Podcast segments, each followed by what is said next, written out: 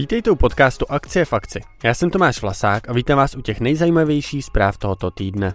V dnešním díle si rozebereme zajímavý marketingový tah společnosti Vendis, podíváme se na princip fungování druhé největší kryptoměny Ethereum a připomeneme si vzestup výrobce sportovní obuvy Hoka. Nejdřív tu mám ale rychlý souhrn zpráv. DAX dosáhl pátého rekordního maxima v řadě a Bitcoin míří ke svému rekordnímu maximu kolem 70 tisíc dolarů.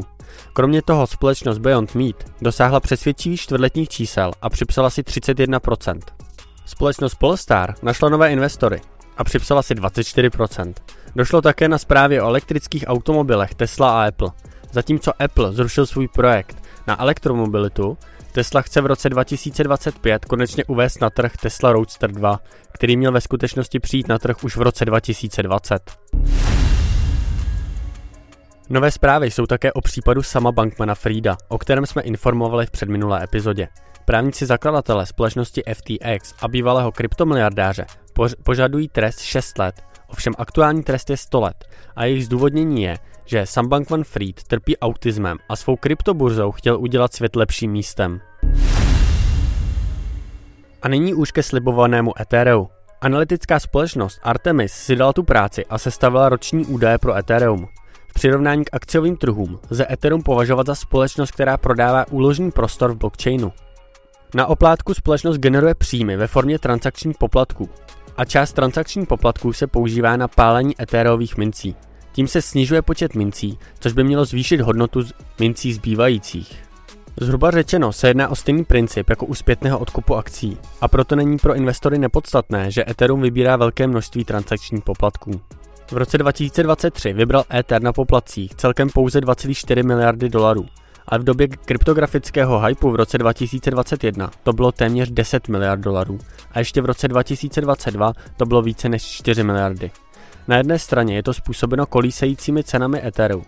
Na druhou stranu se v roce 2023 uskutečnilo také o 6% méně transakcí než v roce 2022. Co zní na první pohled špatně, nemusí být nutně tak špatné. Pokles souvisí s tím, že stále více transakcí probíhá na řetězcích druhé vrstvy. To jsou blockchainy, které například združují mnoho transakcí a pak je prostřednictvím Etheru spouští jako jednu velkou transakci. To zpočátku vede k nižším transakčním poplatkům za Ether a řetězce druhé vrstvy jsou však rychlejší a levnější. A kdyby neexistovaly, Ethereum by nemělo šanci držet krok se Solanou a podobnými kryptoměnami. Dále se podíváme také na řetězce, ale řetězce rychlého občerstvení společnosti Vendis, která způsobila svým posledním hovorem o výsledcích hospodaření skutečnou kauzu.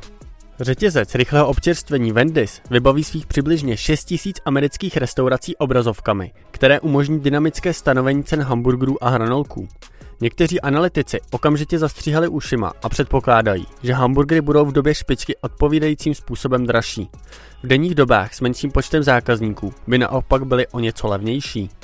Tento model však není ničím novým. Používá ho například Uber pro své taxíky a ceny na Amazonu se v USA také mění každou minutu. Přesto to vyvolalo velkou kritiku. Takže Vendis musel zařadit zpátečku a dal jasně najevo, že chce pouze poskytovat slevy a nechce zvyšovat ceny. To by však mohlo mít na společnost i pozitivní vliv. Znamená to, že společnost může přilákat zákazníky do restaurací v době, kdy se toho moc neděje. A společnost může také rychle reagovat na nabídky konkurence. Například Amazon prokázal, jak pozitivní mohou být účinky tohoto modelu. Zisky společnosti Amazon se díky dynamickému stanovování cen údajně zvýšily o 25%.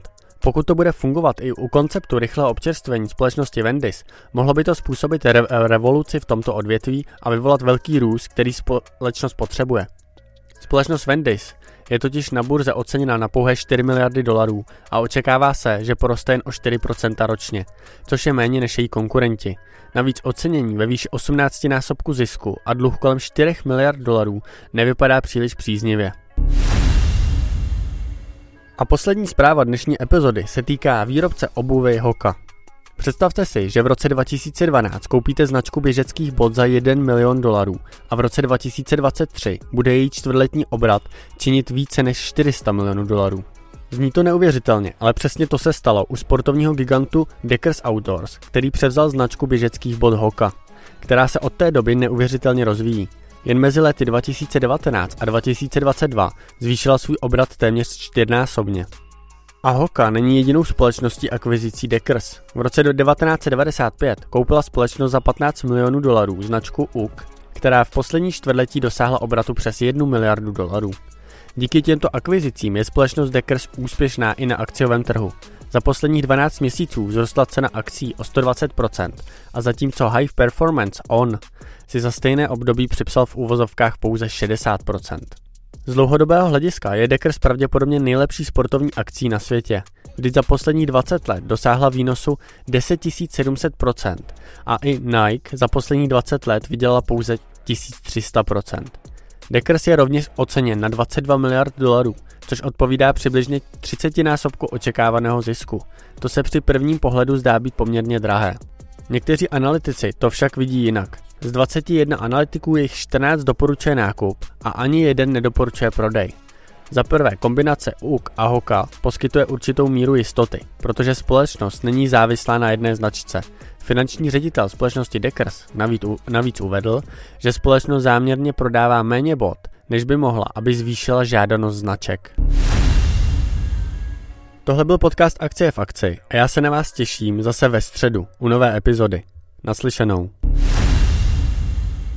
A mám tu ještě důležité upozornění na závěr. Obsah slouží pouze k obecným informačním účelům a není doporučením k nákupu nebo prodej konkrétních finančních produktů. Nejedná se o investiční poradenství. Sami se rozhodněte, jak se svými prostředky budete nakládat.